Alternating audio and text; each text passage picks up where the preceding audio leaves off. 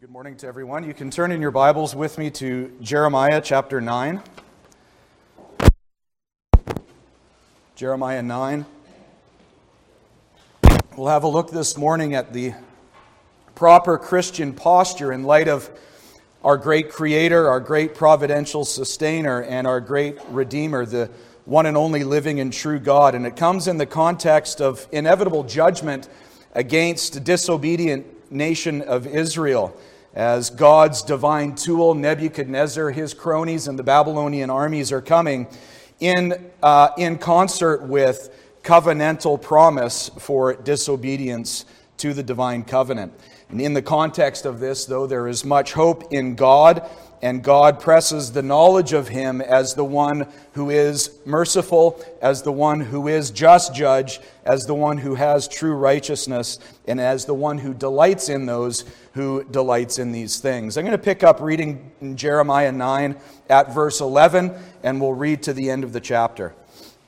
Our focus, though, will be verses 23 and 24. So this is Jeremiah 9, beginning at verse 11, the word of the triune God. I will make Jerusalem a heap of ruins, a den of jackals. I will make the cities of Judah desolate without an inhabitant. Who is the wise man who may understand this? And who is he to whom the mouth of the Lord has spoken, that he may declare it? Why does the land perish and burn up like a wilderness, so that no one can pass through?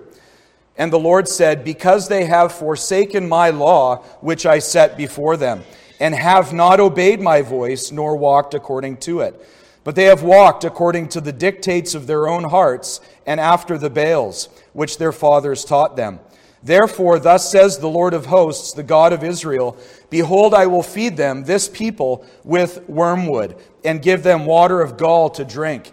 I will scatter them also among the Gentiles, whom neither they nor their fathers have known. And I will send a sword after them until I have consumed them. Thus says the Lord of hosts Consider and call for the mourning women, that they may come, and send for skillful wailing women, that they may come. And let them make haste and take up a wailing for us, that our eyes may run with tears, and our eyelids gush with water. For a voice of wailing is heard from Zion, how we are plundered, we are greatly ashamed, because we have forsaken the land, because we have been cast out of our dwellings. Yet hear the word of the Lord, O women, and let your ear receive the word of his mouth. Teach your daughters wailing, and everyone her neighbor a lamentation. For death has come through our windows, has entered our palaces, to kill off the children no longer to be outside, and the young men no longer on the streets. Speak, thus says the Lord even the carcasses of men shall fall as refuse on the open field, like cuttings after the harvester and no one shall gather them. Thus says the Lord Let not the wise man glory in his wisdom, let not the mighty man glory in his might, nor let the rich man glory in his riches, but let him who glories glory in this, that he understands and knows me, that I am the Lord, exercising loving kindness, judgment, and righteousness in the earth, for in these I delight, says the Lord. Behold, the days are coming, says the Lord, that I will punish all who are circumcised with the uncircumcised Egypt, Judah, Edom, the people of Ammon, Moab, and all who are in the farthest corners who dwell in the wilderness. For all these nations are uncircumcised, and all the house of Israel are uncircumcised in the heart. Amen. Well, let's go to our God in prayer. Heavenly Father, we thank you for this time in worship, the preaching of the word. We do pray that you would bless this time. We pray for the power of your Holy Spirit, uh, that for both preacher and those who are in the, uh, in the pews, that this would be a blessed exercise of worship where we rejoice in our God, where we hear from him, and where we rejoice in our Savior, the Lord Jesus Christ. Do bless this time, and may you be exalted upon the praises of this gathered assembly. We pray in the name of Christ, our redeeming King. Amen. Well, what we want to look at this morning, as mentioned, is verse 23 and verse 24. Here we have something of a, of a blessed maxim for the people of God, and truly a blessed maxim for anyone who would, by grace through faith, come to the Savior and rejoice in Him. There's, uh, there, the structure of verses 23 and 24 are such. It's a threefold structure. Verse 23, there's a prohibitive warning issued, what not to do. Verse 24a and b, there's a prescriptive counsel given, what you are to do. And then thirdly, there is there are some attendant truths expressed, contemplations in right doing. So that's a threefold structure to the passage. And just by way of introduction, we want to introduce the context here because in, in preaching, we don't want to jettison the context and just draw some general observations, but rather we want to understand what the context of the passage is as it informs a healthier and a more uh, robust understanding of the passage itself. So, first off, there is the inevitability of coming judgment. You might have noticed that the passage we read is bookended by judgment coming, and it is inevitable. This judgment will come. There is no averting it. But God, according to his covenant promises, that if the people of Israel broke his covenant, he would visit the cursings of those covenant uh, of that covenant upon them. So notice at verse 11, I will make Jerusalem a heap of ruins, a den of jackals. I will make the cities of Judah desolate without an inhabitant. This passage starts off with the promise of inevitable coming judgment, and then it closes in that same manner. In fact, the book itself, if you look at Jeremiah 1, um, in Jeremiah 1 at verses 14 and 16, we have uh, 14 to 16, we have the announcement of this judgment. Then the Lord said to me, 114, out of the north calamity shall break forth on all the inhabitants of the land. For behold, I am calling all the families of the kingdoms of the north, says the Lord. They shall come, and each one set his throne at the entrance of the gates of Jerusalem, against its walls all around, and against all the cities of Judah. I will utter my judgments against them concerning all their wickedness, because they have forsaken me, burned incense to other gods, and worshiped the works of their own hands. So, the context of the passage that we're considering is the inevitability of a coming judgment. God, in his justice and in his holiness, is sure to his promises. We must understand and we must appreciate and we must rejoice in the fact that God is true to his positive promises, his blessings upon those who are his people, who believe in his Son by grace through faith. And he's also sure to execute the promises in a negative fashion for those who are disobedient to his covenant in this particular context. For those who reject the gospel and for those who reject the Son of his love, there is the promise of covenant cursings and of eternal damnation. And so we must appreciate that God, in the purity of his holiness, is both, is both uh, merciful and just and, uh, and uh, the giver, the dispenser of grace, but he is also the one who metes out sure justice and the whirlwind of judgment upon those who disobey.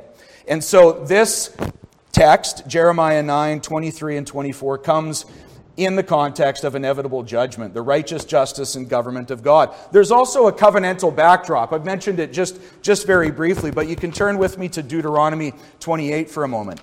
Remember, we, we, just, uh, we just observed or we just stated that this coming inevitable judgment isn't just a God being capricious because it's judgment. That means it's just. There is a measure of justification for the meeting out of this judgment. And this justification comes by virtue of the covenant given by God uh, to Moses, both the first and the second generations in their wilderness wanderings. Notice in Deuteronomy 28, and we'll pick up at verse 15.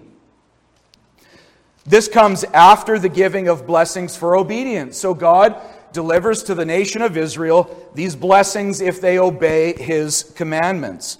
And though there are also now then cursings for disobedience, and your Bible at verse 15 may say something like that curses on disobedience. And notice verse 15 But it shall come to pass, if you do not obey the voice of the Lord your God, to observe carefully all his commandments and his statutes, which I command you today, that all these curses will come upon you and overtake you.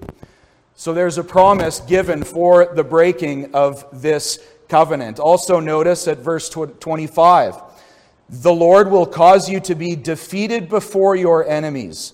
You shall go out one way against them and flee seven ways before them, and you shall become troublesome to all the kingdoms of the earth. And then finally, verses 45 uh, to 47. Moreover, all these curses shall come upon you and pursue and overtake you until you are destroyed, because you did not obey the voice of the Lord your God to keep his commandments and his statutes, which he commanded you. So, finding our way back to Jeremiah 9, we see that this passage is delivered in a covenantal context.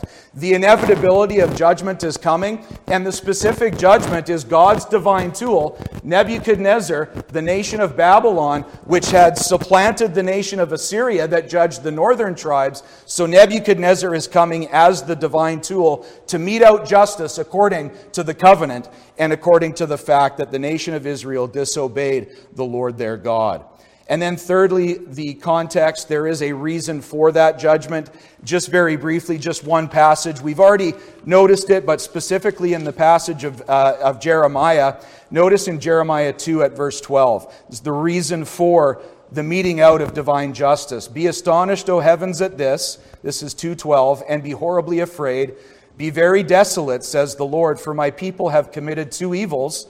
They have forsaken me, the fountain of living waters and hewn themselves cisterns, broken cisterns that hold no water.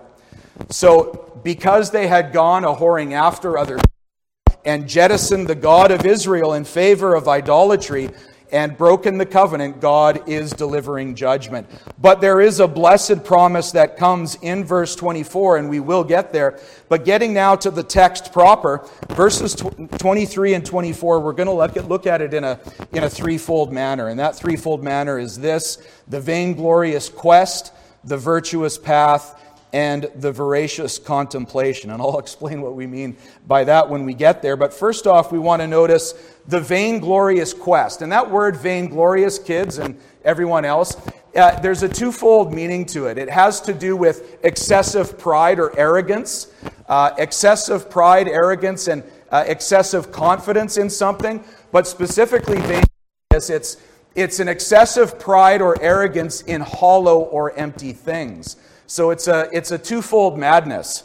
And we see here the vainglorious quest is given in verse 23. Thus says the Lord, Let not the wise man glory in his wisdom, let not the mighty man glory in his might, nor let, nor let the rich man glory in his riches.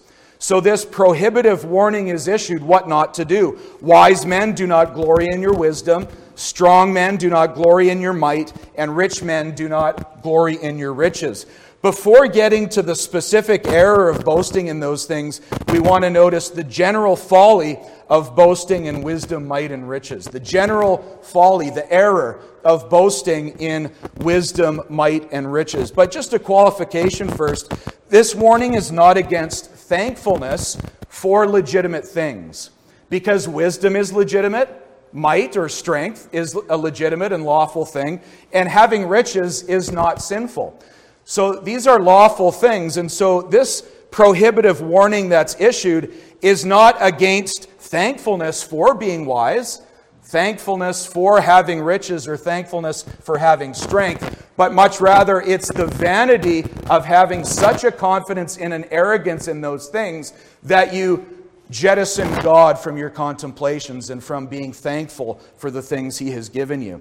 So, just a, a, qualification there. We can be thankful for those things, but glorying or boasting in them in an empty and a hollow manner is uh, prohibited by divine command. So, first, then, the general folly of boasting in wisdom, might, and riches. It is God who gives these things, and we are to glory and boast in Him.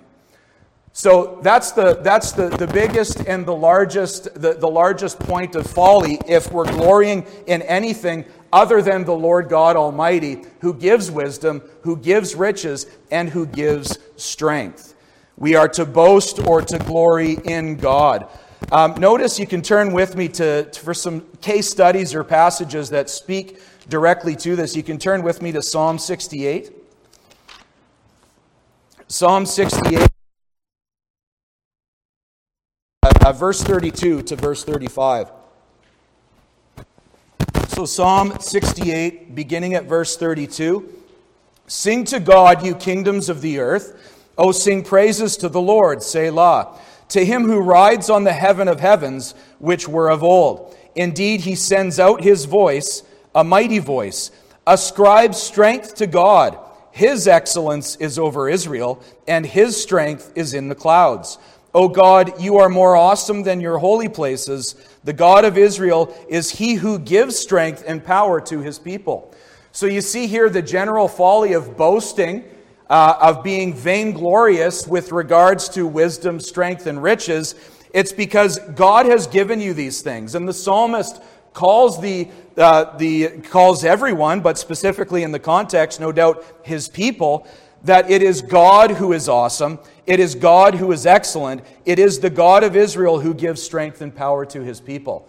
So, why would you, in jettisoning God from your contemplations, boast in yourself, have a self assurance in your wisdom, a self assurance in your strength, and a self assurance in your riches, when it is God who gives these things? And remember, when it is God who can take away these things. God gives and God takes away. We are to bless the name uh, of the Lord regardless of our station, regardless of our possessions, in strength, in weakness, in richness, in poverty, in wisdom, and in foolishness. We are to praise the Lord God who gives and who takes away, and we are to bless his name. You can turn with me to, to Daniel chapter 4. In Daniel chapter 4, we have something of a, of a case study in self glorying, in vainglorious uh, in, uh, in vainglory.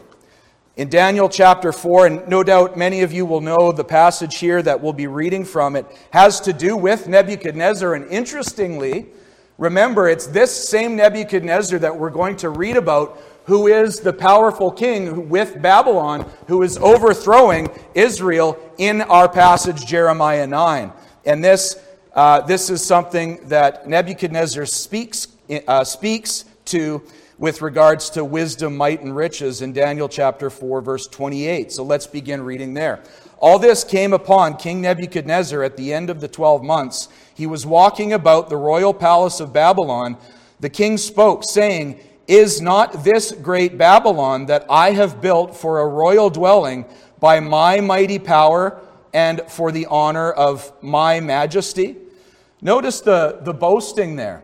This is a perfect case study in what Jeremiah 9 is talking about, though, of course, Jeremiah 9 is, is speaking to the nation of Israel, those who are being judged uh, by him, by the tool of Nebuchadnezzar in Babylon. But nevertheless, this is the same posture that God is prohibiting, that God is commanding against.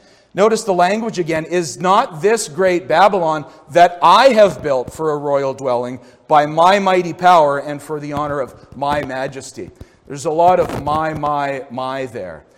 You know, I, I, think, I think we could draw some parallels. We don't want to get too far afield and, and sort of apply this to our modern landscape, but sometimes applications are good, uh, departing from the context for a while. But if we, I, I think we could probably rename social media, um, you know, my wisdom, my riches, and my strength.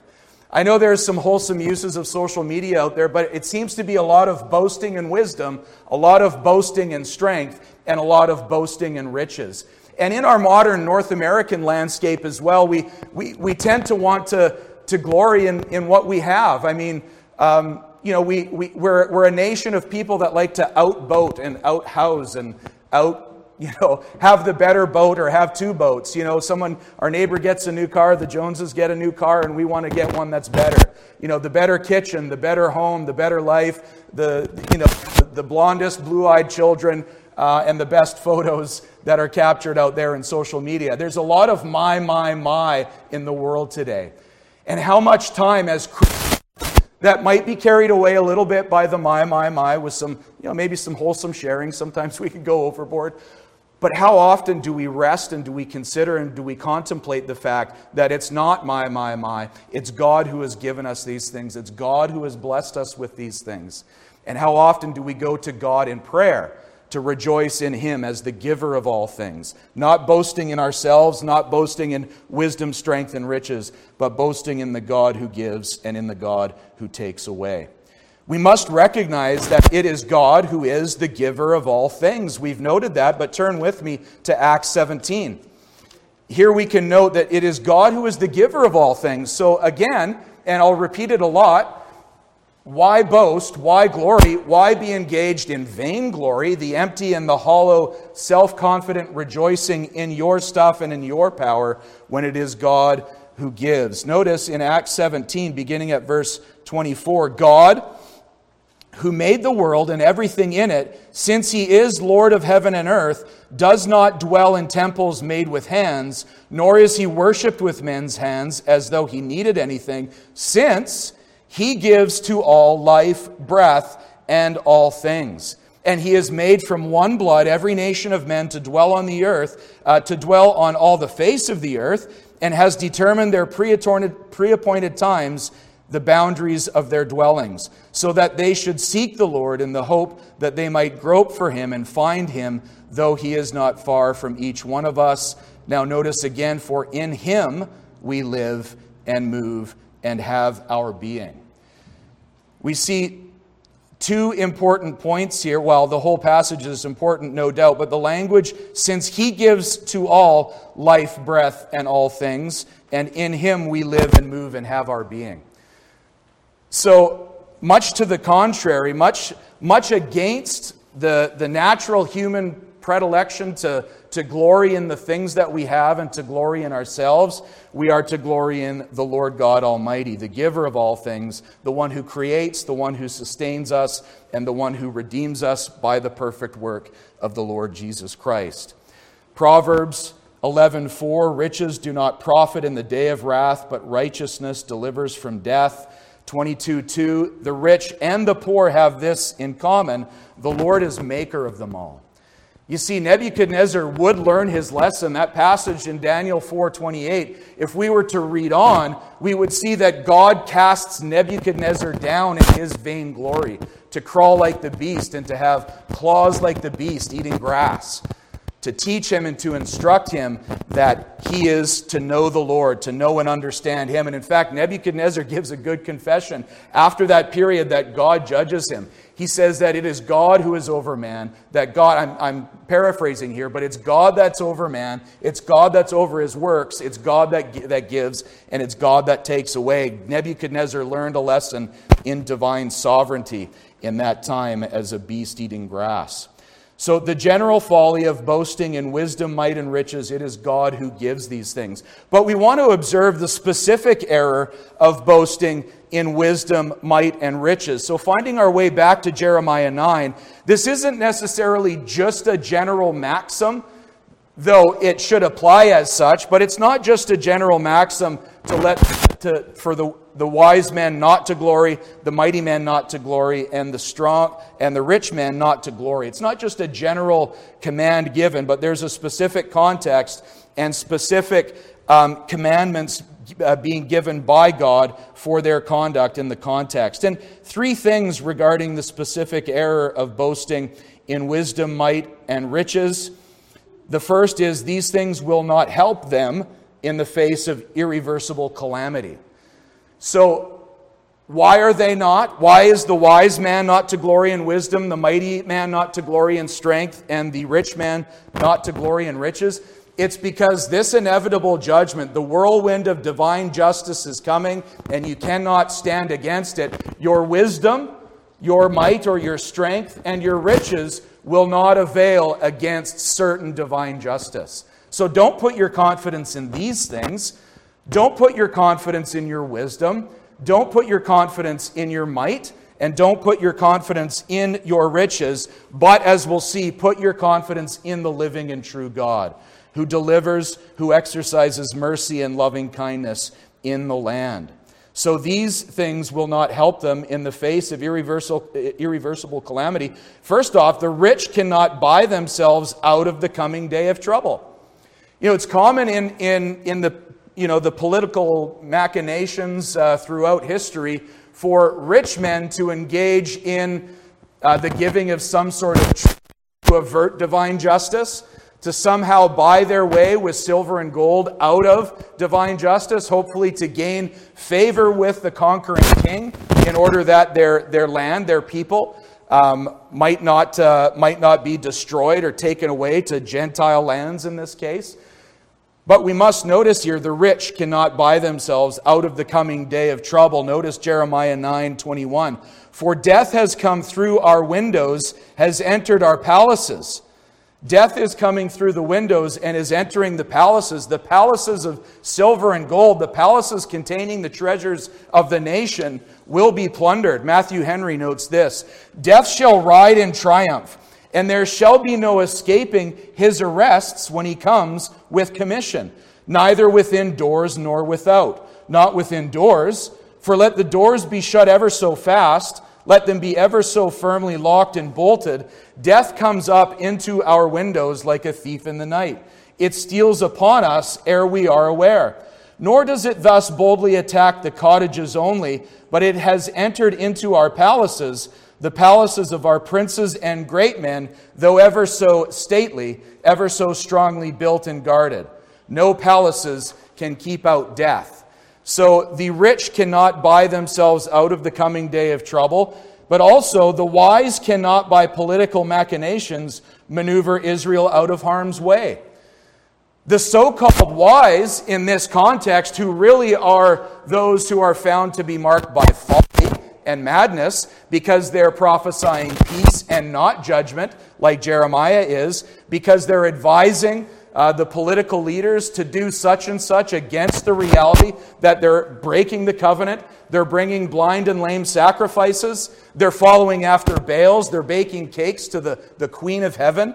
And in this context, they think that by their wisdom, they might avert divine justice. The wise cannot, by their political movements, maneuver Israel out of harm's way. And also, the strong cannot stand against the set in motion whirlwind of divine justice. There are mighty men in the land. But mighty men, do not glory in your might because you will be destroyed. You will be taken away. All of the mighty men in the, in the passage, and if we read a coordinate passage in First Chronicles, all of the mighty taken out of the nation, uh, uh, out, of, uh, out of Jerusalem, and only some of the poor remain in the city. And so, mighty men, don't rest upon your strength that you can perhaps prowess, outwit Nebuchadnezzar, his cronies, and the nation of Babylon, because you will be destroyed. You will be defeated. Seek rather the Lord and the knowledge and the understanding of him. All these things will be taken away. It's another thing, another point regarding the specific error of boasting in wisdom, might, and riches in this context is because all of these things are going to be taken away. Turn with me to 2 Kings for a moment. There's a passage in 2 Kings that aligns with the conquering of Nebuchadnezzar um, and the destruction of Jerusalem and its temple. In uh, 2 Kings, you can turn to chapter 24.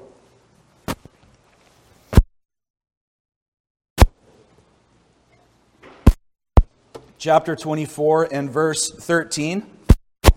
And he carried out from there. Now, notice that we're talking about all these things being taken away wisdom, might, and specifically riches. And he carried out from there all the treasures of the house of the Lord, and the treasures of the king's house. And he cut in pieces all the articles of gold which Solomon king of Israel had made in the temple of the Lord, as the Lord had said. Also, he carried into captivity all Jerusalem, all the captains, and all the mighty men of valor, 10,000 captives, and all the craftsmen and smiths. None remained except the poorest of the land, the poorest people of the land. And he carried Jeho- uh, Jehoiachin captive to Babylon, the king's mother, the king's wives, his officers, and the mighty of the land he carried into captivity from Jerusalem to Babylon. So, do you see in the specific context here why the wise the rich and the strong are not to glory, are not to be found with vainglorious attachment to these things, because all of them will be taken away. Notice that last, that last point. Um, he carried Jehoiakim captive to Babylon, the, the king's mother, the king's wives, his officers, and the mighty of the land he carried into captivity from Jerusalem to Babylon. So, the mighty man, do not glory in your might, because you will be taken away, but rather glory in the Lord. And then, lastly, under the specific error, this activity of wise men glorying or boasting in wisdom, mighty men glorying or boasting in their strength, and rich men uh, glorying or boasting in their riches is set against the knowledge of God and heeding His word. It's set against that. It is in contrast to that because everywhere uh, and always the Bible sets forth the fact and the blessed fact for the people of God that we are to glory or to boast in God. There's a, there's a, a New Covenant or New Testament um, equal to this particular passage. God forbid that I should glory save in the cross of our Lord Jesus Christ. There's a, it's a New Testament match to this particular passage. Different context, but certainly applicable because we are not to glory in anything save for God and His Christ. Which brings us then, secondly, at large, to the virtuous path. So we have this language in verse 23 Thus says the Lord, Let not the wise man glory in his wisdom, let not the mighty man glory in his might, nor let the rich man glory in his riches, but that wonderful word that comes very often in the Bible to contrast something, to contrast the, the weak with the strong, or the negative with the positive, or the evil with that which is good. And so here, verse 24, we have, But let him who glories glory in this, that he understands and knows me, that I am the Lord, exercising loving kindness, judgment, and righteousness in the earth, for in these I delight says the Lord. So, under this topic of the virtuous path, we want to note firstly, true and proper glorying is exclusively God's due. There is no one that is to the be, to, no one and no thing that is to the be that is to be the recipient of our glorying or boasting save God and his Christ. It is in God that we glory. It is in God that we boast. It is in not only God Himself, but also that which He does, both God and His blessed works. We are to glory alone in God. True and proper glorying is exclusively God's due. You can turn with me to First Chronicles for a moment. Another passage. I know a lot of Bible flipping, but hopefully that's, uh, hopefully that's a good thing for you. In First Corinthians uh, 29, at verse 10. True and proper glorying, glorying is exclusively God's due. That's hard to say. Uh, 1 Chronicles 29, verse 10. Therefore, David blessed the Lord before all the assembly, and David said, Blessed are you, Lord God of Israel, our Father, forever and ever. Yours, O Lord, is the greatness, the power, and the glory, the victory, and the majesty. For all that is in heaven and in earth is yours. Yours is the kingdom, O Lord, and you are exalted as head over all. Both riches and honor come from you, and you reign over all. In your hand is power and might. In your hand it is to make great and to give strength to all. You see how that passage connects to what we're talking about with the, the casting off of vainglory and walking the virtuous path of understanding and knowing God.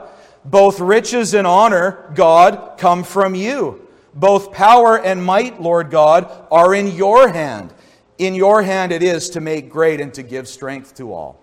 So, a resignation to that blessed fact that true and proper glorying is exclusively God's due. You can also turn with me to Revelation 4 9.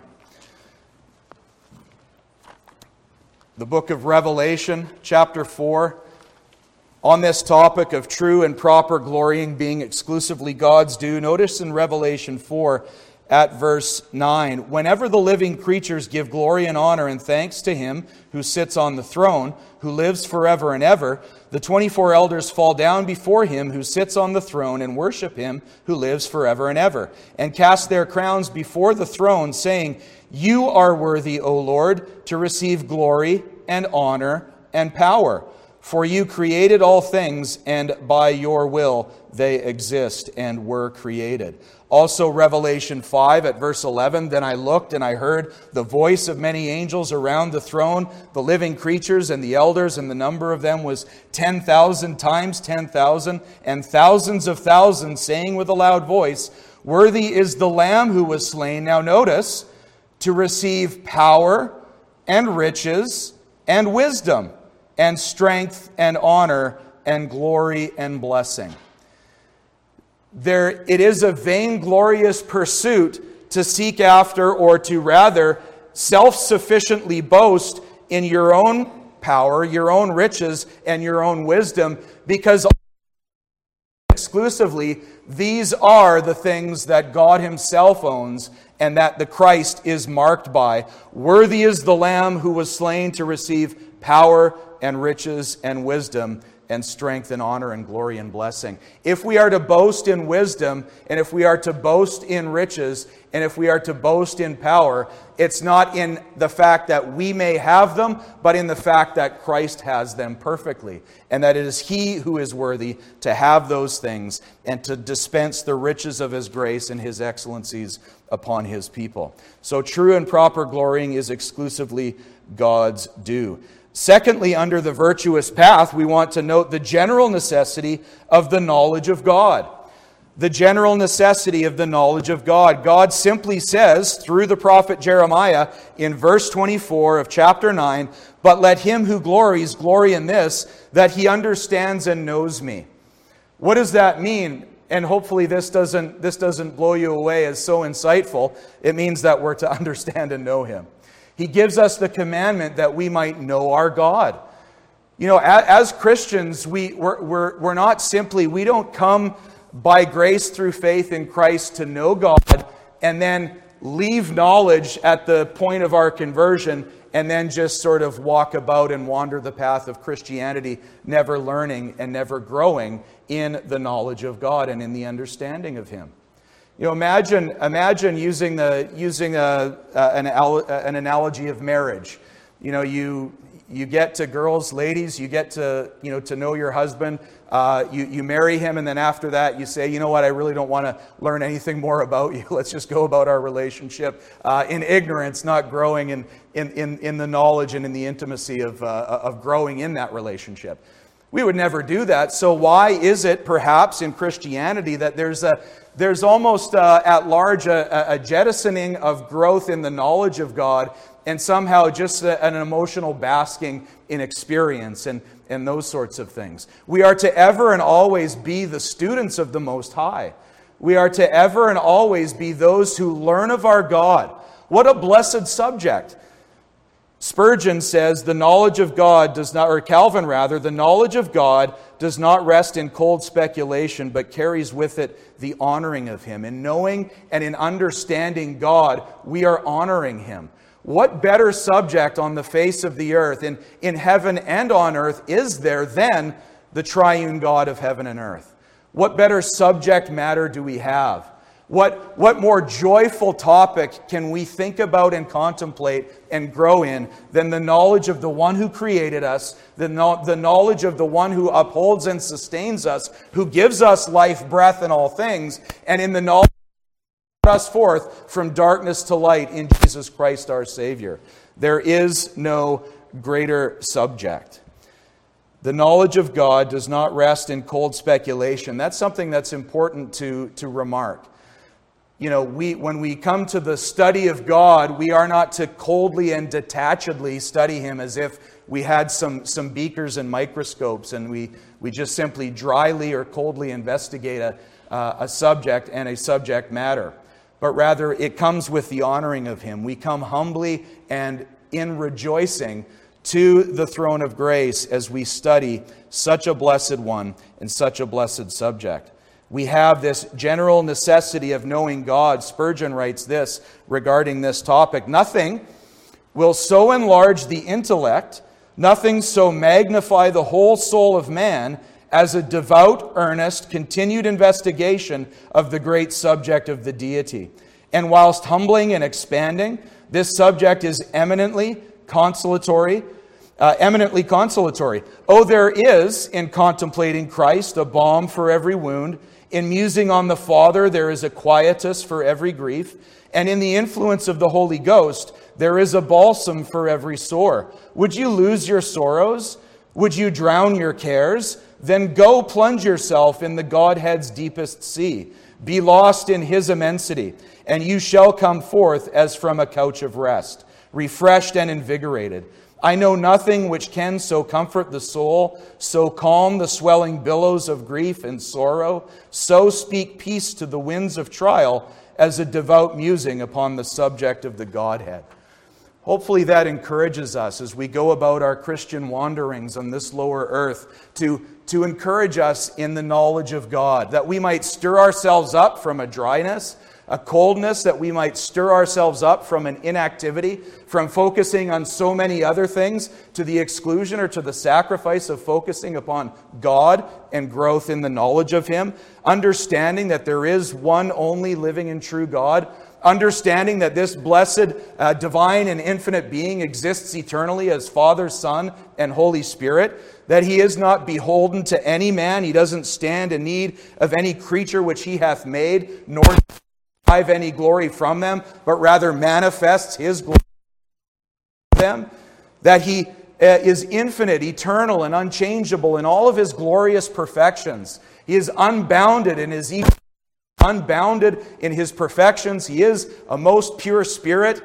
Uh, he is impassible, immutable, simple, glorious in his eternity, and glorious in his perfections. A knowledge of the one and only living and true God who exists eternally as Father, Son, and Holy Spirit. Notice if you go back to Jeremiah, the lack of the knowledge of God is in view also in this judgment that is coming and in this call Jeremiah chapter 2.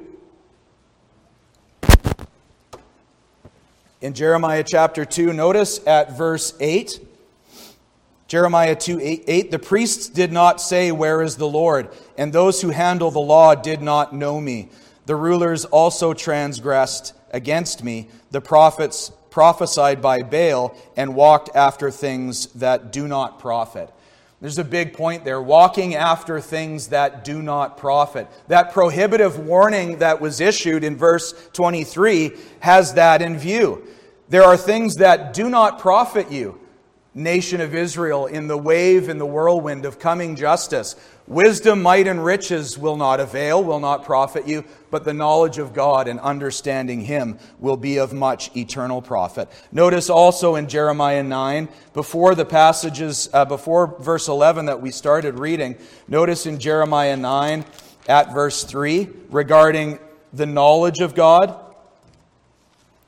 Jeremiah 9, verse 3 And like their bow, they have bent their tongues for lies. They are not valiant for the truth on earth for they proceed from evil to evil, and they do not know me, says the Lord. And then also, verse 6 Your dwelling place is in the midst of deceit. Through deceit, they refuse to know me, says the Lord. The knowledge of God is of eternal profit, and that is what will avail in the day of trouble, that you understand and that you know God because that is the most blessed knowledge, the most blessed posture, and he is the most blessed topic on heaven and earth. Hosea 4:1 reads, "Hear the word of the Lord, you children of Israel, for the Lord brings a charge against the inhabitants of the land. There is not truth or mercy or knowledge of God in the land."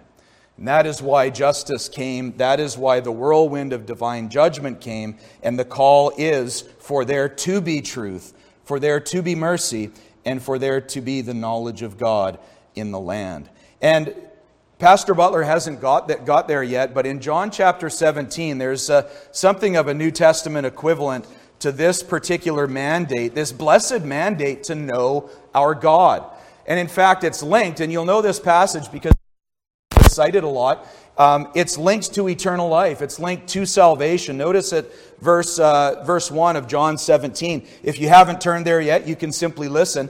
Jesus spoke these words and lifted up his eyes to heaven and said, Father, the hour has come. Glorify your Son, that you may also, uh, that your Son may also glorify you. As you have given him authority over all flesh, that he should give eternal life to as many as you have given him. And now notice verse 3 And this is eternal life, that they may know you the only true God and Jesus Christ, whom you have sent.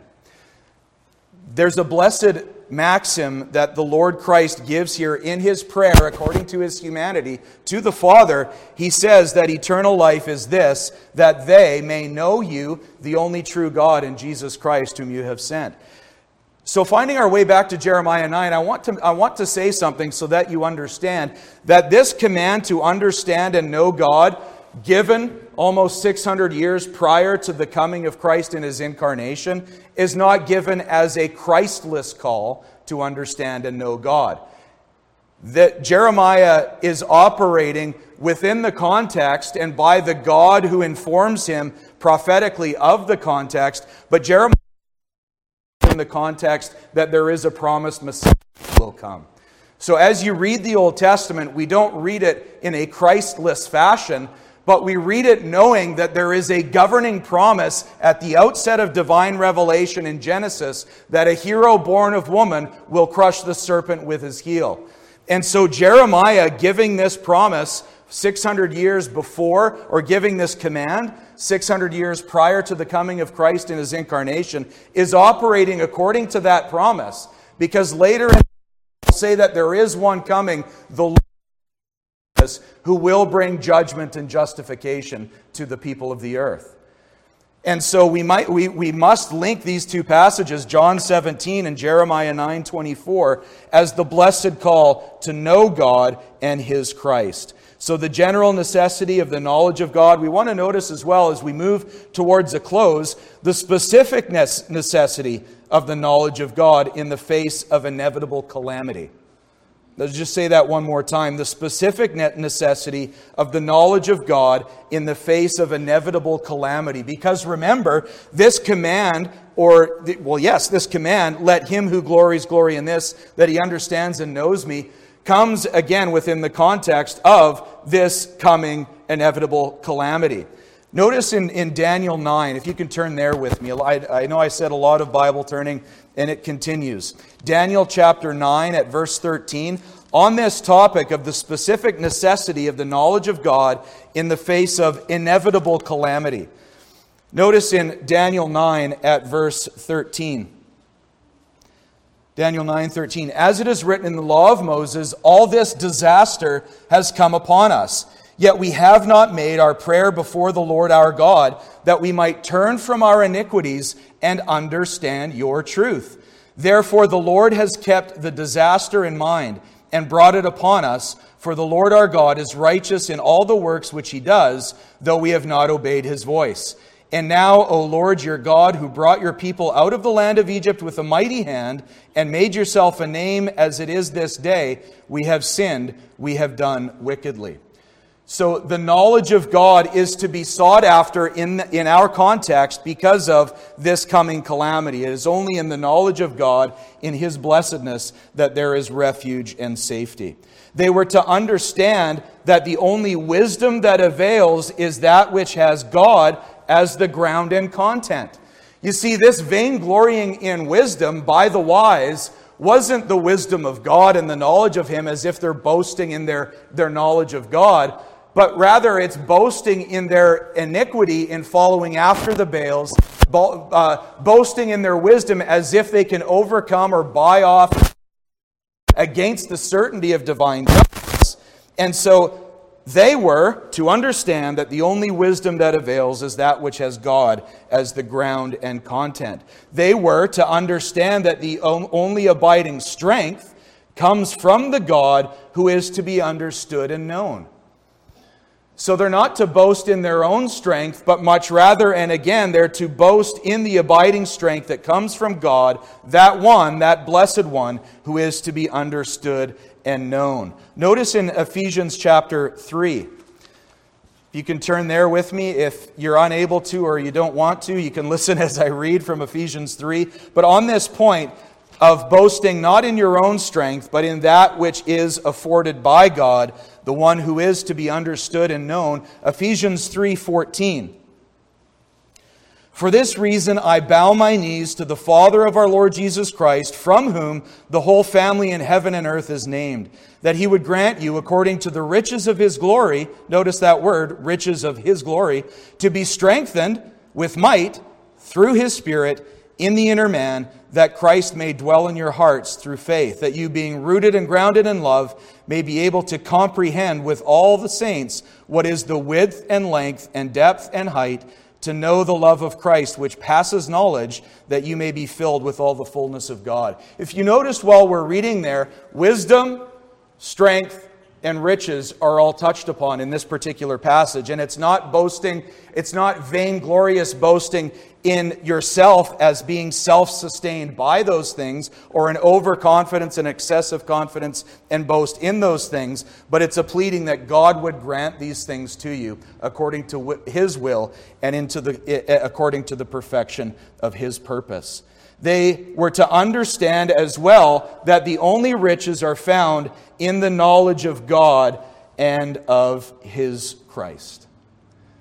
Those are the only riches to be found, to be boasted in, to glory in, those riches that come by the knowledge of God and his Christ. There's a wonderful passage uh, in 1 Peter that speaks to the riches, to the excellencies, uh, this language that Jeremiah uses. People are to cast off vainglory in these things and to understand that proper wisdom, riches, and strength come from God. In 1 Peter 1, at verse 17, you'll notice similar language here. Um, honor all, uh, excuse me, uh, chapter 1, verse 17. And if you call on the Father, who without partiality judges according to each one's work, conduct yourselves throughout the time of your stay here in fear, knowing that you were not redeemed with corruptible things like silver or gold from your aimless conduct received by tradition from your fathers, but with the precious blood of Christ as of a lamb without blemish and without spot.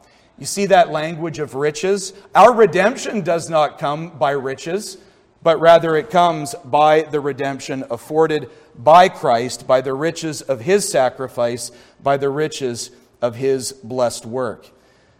They were to understand that eternal riches are found in the knowledge of God and of his Christ. Calvin writes, speaking of these people in Jeremiah 9, but as they arrogate to themselves, that means to, to assume to oneself more than is justified, but as they arrogate to themselves more than what is right, and even inebriate, that is, drunken, themselves with delusions, he, God, strips them naked, that after having known that all they think they have, either from nature or from themselves or from other creatures, is a mere phantom, that they may seek true glory.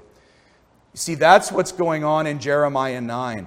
God is stripping them naked so that they might understand that true glory is only in God. We are to seek true glory, not that which comes in the vanity of wisdom, so called, not that which comes by our own strength and self sufficiency, and not that which comes by the boasting in riches. And lastly, it will close with this particular point the veracious contemplation. So if you find your way back to Jeremiah 9, Notice the, the veracious simply means speaking or representing the truth. Not V O R, but V E R, uh, veracious. So the veracious contemplation comes after 24b. Notice, though, verse 24 of Jeremiah 9, but let him who glories glory in this, that he understands and knows me, that there's this that transition or this that link to certain blessings or works of God. That I am the Lord, exercising loving kindness, judgment, and righteousness in the earth, for in these I delight, says the Lord. They were, uh, they, in understanding and knowing God, they were to know what are the specific contemplations to fill their minds with. What are the specific contemplations that we are to fill our minds with? An understanding of the knowledge of God, we are to understand and know Him, who He is, and then what He does, that He is the Lord exercising loving kindness, judgment, and righteousness in the earth. One uh, one point here is that we have the identification of the only true God. This saying shouldn't be passed over um, that I am the Lord. What God is saying when He says that in His Word is that He is God to the exclusion of all others.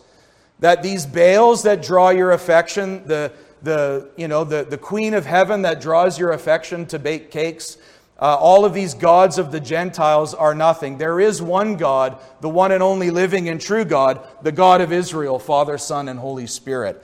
So he wants them to know that he is the Lord. He is one in his simplicity, and he is one in his singularity. He is one in such a way that there could be no other.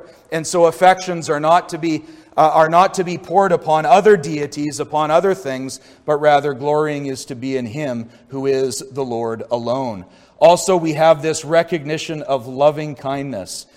Notice what we have here. I am the Lord, exercising loving kindness. So, this whirlwind of judgment is coming, yet in the midst of it, those who by grace, through faith, understand and know God, there is the great blessing of loving kindness. The God of heaven and earth will be their refuge, their safety, uh, their balm against the sores of divine justice. Also, the acknowledgement of his perfect government. Notice, I am the Lord, exercising loving kindness, judgment, and righteousness in the earth, for in these I delight. He exercises justice and judgment. John Calvin writes on this point when these two words are joined together, they denote perfect government. That is, that God defends his faithful people, aids the miserable, and delivers them when unjustly oppressed and also that he restrains the wicked and suffers them not to injure the innocent at their pleasure. These then are the things which the scripture everywhere means by the two words, judgment and justice, or judgment and righteousness. The justice of God is not to be taken according to what is commonly understood by it, and they speak incorrectly who represent God's justice as in opposition to his mercy. Hence the common proverb, I appeal from justice to mercy. The scripture speaks otherwise, for justice is to be taken for that faithful protection by God by which he defends and preserves his own people, and judgment for the rigor which he exercises against the transgression of his law. So, in closing, I think, not I think, what we need to take from this, hopefully, is first and foremost that we are to be marked by those who understand and know God. We are to grow in our knowledge of God. One, uh, A.W. Pink has a long extended quote. If anyone wants it, I can email it to you. But it's a, it's a commentary on the, the common landscape of Christianity in his time, and I think it certainly applies today. Uh, with regards to the modern church and the difference of the commonly preached God and the God of the Holy Bible. And he says something like this that the God of the church today compared to the God of the Holy Scripture is like a dim, flickering candle compared to the glory of the midday sun. In our context, where, where God, where the knowledge of God is sort of set aside for experiential and, and emotional things, where the stirring up is not unto growth and knowledge, but just uh, unto some sort of ecstasy and religious experience, we are to be such who joyfully, cheerfully, and earnestly learn about our God, the one who created us, the one who sustains us, and the one who redeems us by the perfect work of the Lord Jesus Christ. Rejoice and learn who rejoice in him and learn who he is. Rejoice in him and learn what he does. That he is the Lord, that he exercises loving kindness, justice, and judgment in the earth. If you're here this morning and you aren't a believer, believe on this God, understand and know him. We pray that by grace through faith in Christ, you would come to knowledge of such a blessed one, who is the refuge and the strength and the tower for his people, who, even in the midst of the whirlwind of justice and judgment, protects those who are his, his and according to his promise, uh, judges uh, his enemies. Believe on the Lord Jesus Christ because only in him is there true wisdom, only in him is there true strength, and only in him is there true riches, and that eternally. Let us pray. Heavenly Father, we thank you for your word. We rejoice in your goodness to us in revealing that we are to seek after the knowledge of you. We thank you for those this morning who believe in his holy name that you have by grace through faith brought us to a knowledge of you. You have saved us by the perfect work of the Lord Jesus Christ. We pray that we would seek to understand and know you and to grow in the knowledge of our blessed Creator, Sustainer, and Redeemer. We pray for those outside of Christ this morning that entered these two doors in unbelief. We pray, Lord God, that now, by your word and spirit, you would bring them forth from amazing and victorious grace, from the darkness of sin to life and light in Christ Jesus. And because it is possible only with you, that each and every tongue would leave these two doors singing the praises of our blessed Christ, our redeeming King. And it's in his name that we pray. Amen. Well, you can stand with me and sing uh, the doxology. It's 568 in your hymn books. That's 568. We'll stand and we'll sing together.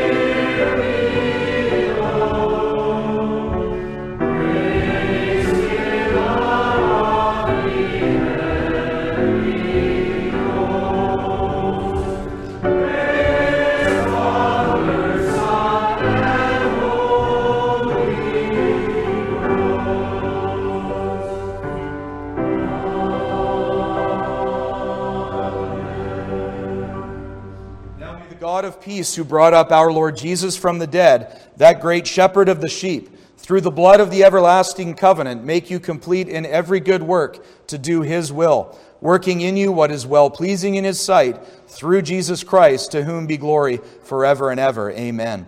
Heavenly Father, I pray that you would go with us now be with us as we go about the rest of this Lord's Day. Help us to understand and know you. Help us to glory in salvation by so blessed a Savior, our Lord Jesus Christ. We rejoice in the forgiveness of sins and a righteousness not our own, but that of Christ that avails with you. We do pray that you'd be with us now. Help us to honor your day, to honor your name. And we pray, Lord God, that you would receive all the glory. We pray in Jesus Christ's name. Amen. Well, please be seated.